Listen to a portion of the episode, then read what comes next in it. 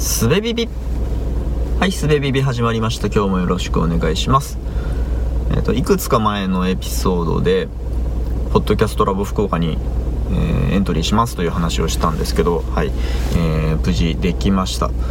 えこのすべビビと、え夫婦でやっている雑談番組「聞くお惣菜と」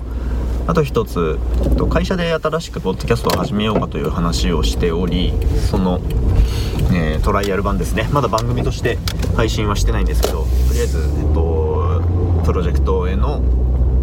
え、エントリーのために1回分、えー、試しに撮って収録録音、えっと、編集してみたというバージョンをね1エピソード分撮りましたと。はい。ほんで、まあ、まだその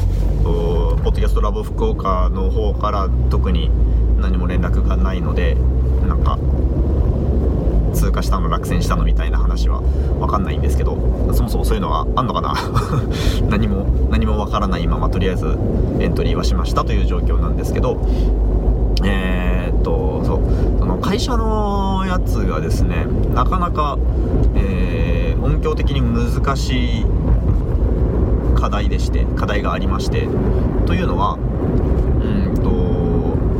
このポッドキャストの、えー、プロジェクト、まあ、番組かな？番組をと社内で社内の立ち位置としてこうちょっとオープンなものにしたいというのがあるんですね。まあ十数人の小さな会社なのでうんと誰が何やってるのかみたいなことを、なんか空そういう空気が伝わるようなものにしたいと。うんであのその中で十数人の中で数人がやっている閉じたプロジェクトみたいな風にはならずに誰でもいつでも気軽に参加できたり、うん、意見が言えたりとかなんかそういうことができるように、えー、したいなというのが結構うん思惑としてありまして。でそれをやるために収録中の音声を、えー、通りかかりに耳に入るようにしたいと。で、えー、まあ普通にね収録してて喋ってたらそりゃ声は聞こえるでしょうよっていう話なんですけどリモートでの収録っていうのをね継続を楽にするためにありにしたいなというのがありまして。でリモートで収録する場合に何が難しいかっていうと、えー、リモートで収録をしでかつその音声を、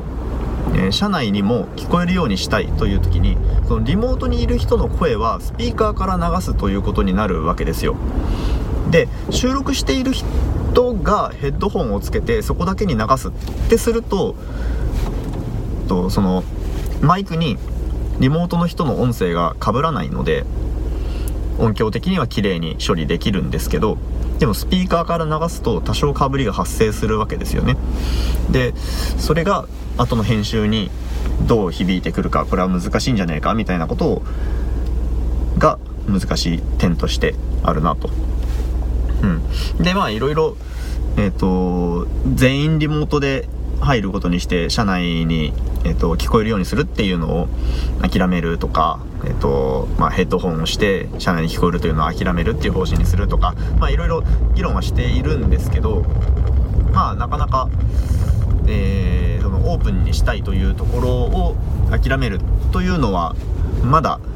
まだそっちに舵は切りたくないなということで、まあ、僕含め、えー、ポッドキャストをやろうぜって興味を持っている人たちで話し合っているわけですけどで今日ねちょっと実験をしてみたんですよ。あの音声をスピーカーから流しながら、えっと、指向性のあるマイクを使って、えー、収録すると。というのをやってみたところなんかねまあいけんじゃねっていうぐらいになったんですよね音かぶりが。うんと具体的にはえー、まあ、そのリモートで話す人の、スピーカーがとテレビモニターの辺りにあってでそれに背を向けるようにダイナミックマイク SM58 手話の SM58 っていうボーカルマイクで多分一番有名なやつですね。あれをスピーカーに背を向けるようにして置いてで喋ると。ということをやってみたところまあまあまあまああの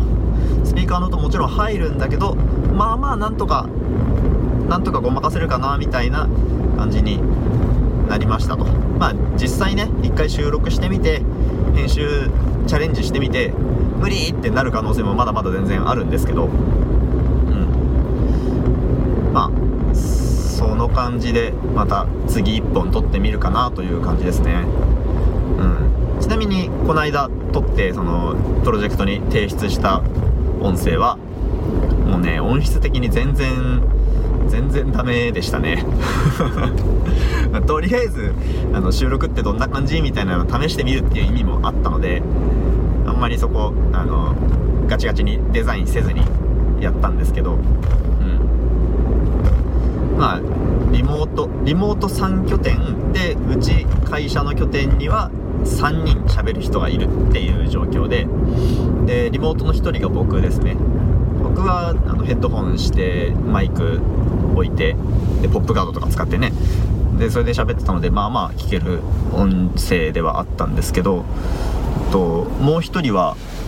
骨伝導ショックズのオープンランかな？骨伝導の、えー、ヘッドホンのマイクを使っていてもう全然もうもうそもそも音質が良くないというのと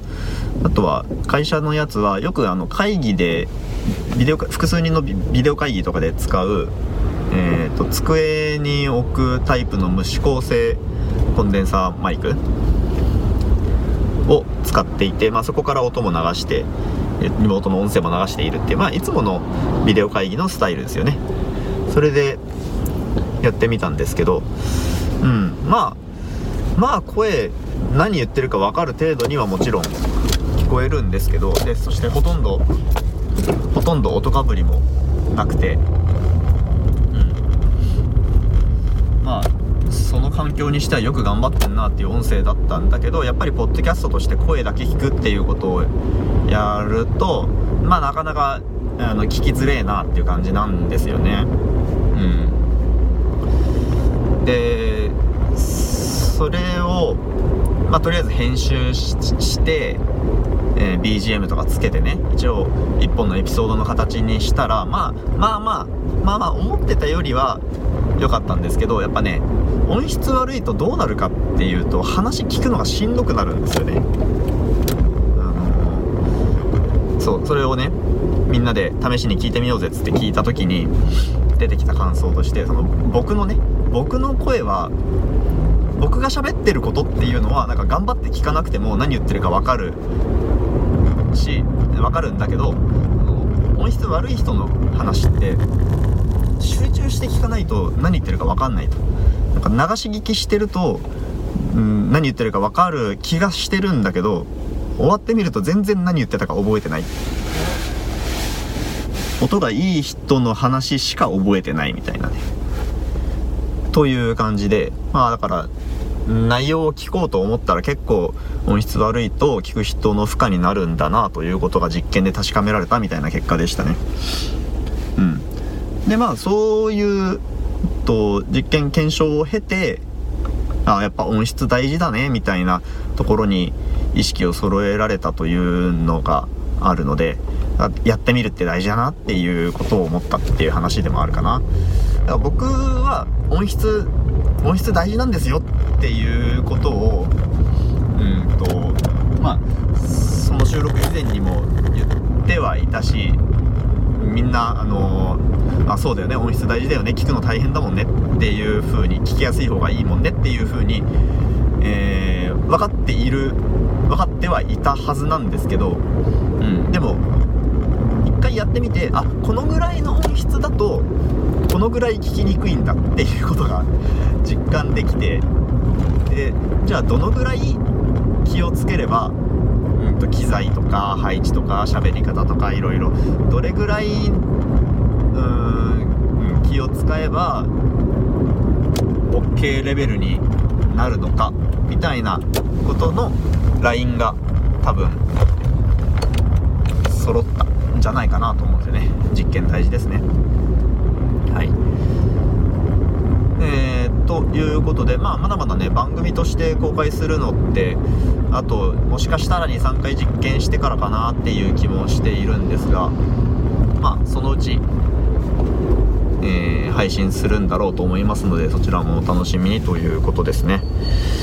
えー、はい。うん。でねそのスピーカーとマイクの配置を考えるその音かぶりの対策をねどうしようかなって考えてるところ中であのマイクの指向性について改めていろいろ調べたんですよ。で、えーまあ、まず今回実験で使った SM5 パーっていうボーカルハンドマイク。ハンドヘルド型。ダイナミックマイクっていうんですかね、ま、単一指向性という名前。カーディオイドっていう指向性の名前があるんですけどそいつはえー、っと、まあ、マイクの正面の音をよく拾うし側面背面はあんまり拾わないよと。でその指向性前面の音を拾う幅がちょっと狭く指向性が強くなるっていうんですけど狭くなったえっと何？スーパーカーディオイド。超単一指向性っていうのかな？うん。っていうのかな？わかんない。日本語と英語の対応がわかんないんだけどスーパーカーディオイドっていうやつはえっと側面をより拾わないようになると、まあ、要はもうちょっと指向性が前に鋭い形をしている。で、えっと、後ろはどうもさっきのカーディオイド単一指向性よりも少し拾いやすいみたいなことだったんじゃないかな。うん。でハイパーカーディオイドっていうもう一個指向性が強いやつ鋭いやつになると、うん、なお横は拾わないんだけど後ろはむしろちょっと拾いやすくなるみたいなそういう違いがあるらしいんですよね。そんなにいろいろ会社にマイクあるわけでもないのでその単一指向性のやつしか試せなかったんですけど、うん、だから、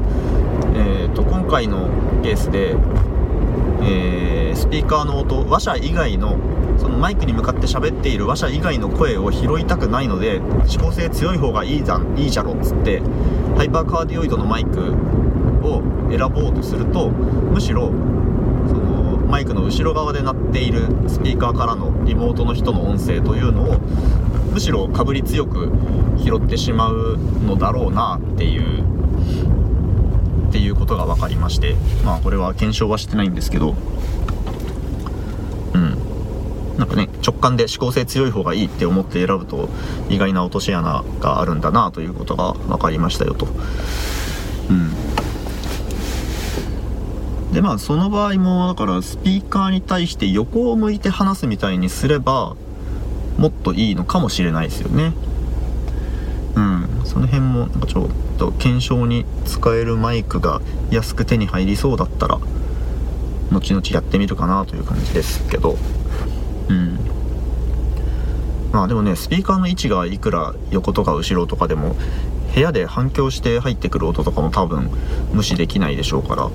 うんどうすればいいんでしょうね。なんかマイクを小型小型防音カプセルみたいなので囲むとかするといいのかもしれないですよね。側面と背面をしっかり遮音できるみたいなものを作って囲んでしまえばもうちょっといいのかもしれないけど、まあ、そこをねだからうんあのー、ポッドキャスト継続が何より大事みたいなのはあるので、準備が準備片付けがめっちゃ大変みたいになるとちょっとバランス悪いかなという観点もありましてまあなかなか難しいんですが、まあ、やりながら変えてくんだろうなと思ってはおります。はい。えー、そう。でそのやりながらブラッシュアップしていけばいいよねっていう意識はまああの社内でも揃っていると思うのでまあそれもねさっきの話と一緒でやってみないと、えー、本当に揃ってるのかどうか分かんねえぞっていう話ではあるんですがうん。まあできるだけ早くね番組として公開したいなと思ってはおりますと。はい。なとこですかね。うん。あそうそう。あとね今回検討の範囲外なんですけどマイクと同じくスピーカーにも指向性という概念がありましてね。まあ当然ですよね。あのスピーカーって物理的に紙とか板とか揺らして音を出しているわけでその空気の振動が、えー、どっち方向により強く出るかみたいなことはパラメータとしてあるわけですよね。で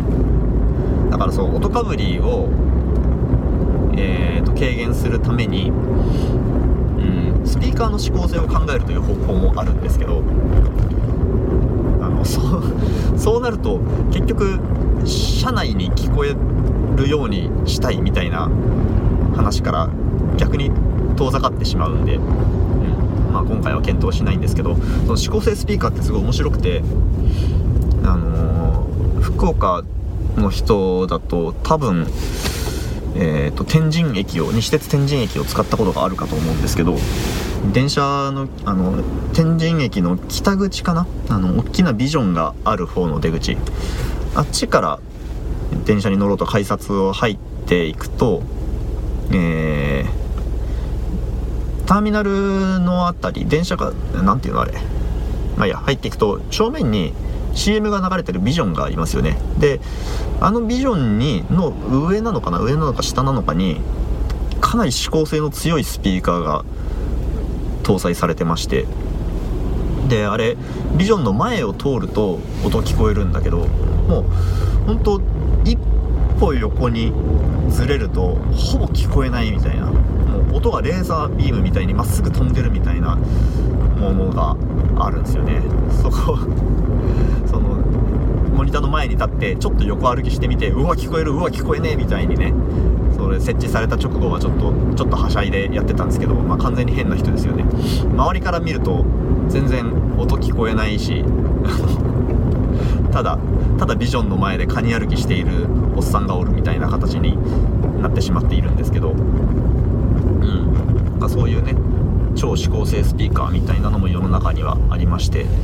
まあなかなか体験すると面白いですよと。であとね指向性の超弱い無指向性スピーカーっていうんですかね。もう聞いたことがあるんですけどあの僕が体験したのはパネルスピーカーという形でなんか面面で揺れるみたいなやつですよね。うん。であの会議室みたいなところでえー、BGM を流すのに使われていたんですけど本当えスピーカーどこ？みたいな。どこから鳴ってんの？この音みたいに思って。でそこのねそこの床に置いてあるパネルスピーカーからあの壁に立てかけてあるパネルスピーカーから鳴ってますみたいに言われてえっ？つって。でそこをスピーカーに近づいて耳をめっちゃ近づけてみてもいや本当にここから鳴ってるこの音って疑ってしまうぐらいマジで空間全体にえー、まんべんなく音が飛んでるみたいな環境になってて。うんああどうもう未だにあれはねあの物理的には納得いかない現象ですね。うん。そんな世界もありますよという話ですかね。同じく光にも指向性の概念がありますよねこの辺になると全然専門の外だから何も話すことがないんですけど、うん、まあでも光の指向性はなんかそのスピーカーとかマイクとかが扱う音に比べて目で見えるから分かりやすいですよね。反射とかも、うん、音が音が目に見えるといいなという話をねこの指向性の話をするたびに思うんですけど。うん。なんか音が見えるカメラとかないんですかね。そういうのがあるとだいぶこういう実験検証ははかどるなという気がするんですが。うん。まあなんか誰か情報を持ってたら教えてください。はい。ちょっと長めに喋ってしまいましたね。はい。今日も聞いてくださってありがとうございました。